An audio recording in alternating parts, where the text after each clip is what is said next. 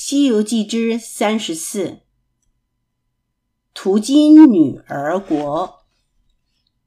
话说三藏师徒四人沿着大路西行，这天来到西凉国界，三藏对三个徒弟说：“徒儿，前面城池近了，大家需规矩些。”三人遵命。来到东关街口，那里不分老幼，清一色全是妇女。街上人见他们师徒来到，都来围观。不一会儿，人就塞满了街道，三藏的马几乎过不去。悟空、八戒故意扮丑脸，把那些妇女吓得跌跌爬爬，让开路来。师徒们正走着，忽然见到一个女义臣站在街边，高声喊道：“远来的客人，请在驿馆安歇，等我向女王禀奏，才可放行。”三藏听了，赶紧下马，看到衙门上有一个横匾，上面写着“营养馆”。一臣带路，请三藏等人进驿馆正厅坐下。悟空说：“我们是从东土大唐上西天拜佛取经的，随身有通关文件。”一臣说：“请坐一会儿，待下官启奏我王，换了官文，送各位西进。”一臣进入城中的五凤楼前。对黄门官说：“有事见驾。”一臣启奏女王：“今有东土大唐和尚去西天取经，可否给他们换官文放行呢？”女王说：“想我西凉女国，历代不曾见个男子，今有唐僧到来，这是天意。寡人愿意招他为婿，共传帝业。”众女官个个拍手叫好。一臣说：“只是他的三个徒弟如何打发？”女王说：“换官文给他，打发他们三个往西天取经去吧。”于是女王传旨太师一臣先去驿馆求亲。三藏师徒正在大厅用饭，只听见外面有人通报太师来了。二个女官进来，对三藏下拜，三藏一一还礼。太师见三藏相貌轩昂，心中暗暗欢喜，这个男子做我王夫正好。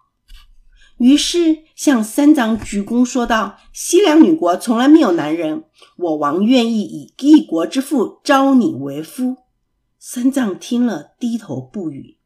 太师说：“请千万要应允。”三藏说：“我不能答应，怎能在这里贪图富贵？谁去西天取经呢？”太师说：“我王和你成亲，你的三个徒弟换了官文，就可以继续往西天取经去了。”悟空眼珠子一转，说道：“太师说的有理，我们情愿留下师傅和女王成亲，快换官文给我们吧。”二位女官连忙答应，回奏女王去了。三藏一把扯住悟空，骂道：“你这猴头，我死也不愿意在这里入赘。”悟空说：“师傅，俺老孙这叫假亲托网之计。今天答应成亲，哄女王换官文给我们，等酒宴吃完毕。”师傅和官员送我们出城，那时老孙使个定身法，叫他们君臣都不能动，我们就可以继续西行了。太师一臣回奏女王说：“唐僧答应招亲。”女王非常的高兴，立刻传旨要亲自出城迎接唐僧。三藏师徒听说女王到，急忙出来迎驾。女王见到三藏，心里更是喜欢。上前一把拉住他，请他同上龙车，一起上金銮宝殿。女王和三藏乘坐龙车，悟空等人跟随在后面。八戒往前乱跑，到了五凤楼前，大声嚷嚷：“吃喜酒，吃喜酒！”女王和三藏下了龙车，太师启奏，请赴东阁会宴。到了东阁，笙歌美酒，两旁宫女个个美貌妖娇，正中。排设了盛宴，左边是素席，右边是荤席。三藏师徒吃素，所以悟空先请师傅上座，然后他们三个坐在下席。女王捧着玉杯也坐了下来。八戒不管三七二十一，放开肚子大吃起来，嘴里还嚷嚷：“添饭添饭，换个大杯的来。”三藏起身说道：“陛下盛情，酒已够了，请换官文给我的徒儿。”趁着天色还早，送他们三个出城吧。女王还以为三藏急着打发几个徒弟走，于是散了宴席，回到金銮宝殿。悟空叫沙僧解开包袱，拿出了官文，双手捧上。女王取出大印，在官文上端端正正的盖了章，还画了手印花押。女王又赐金银绫锦要给悟空他们，悟空都不肯收。女王又四米三身，八戒却收了。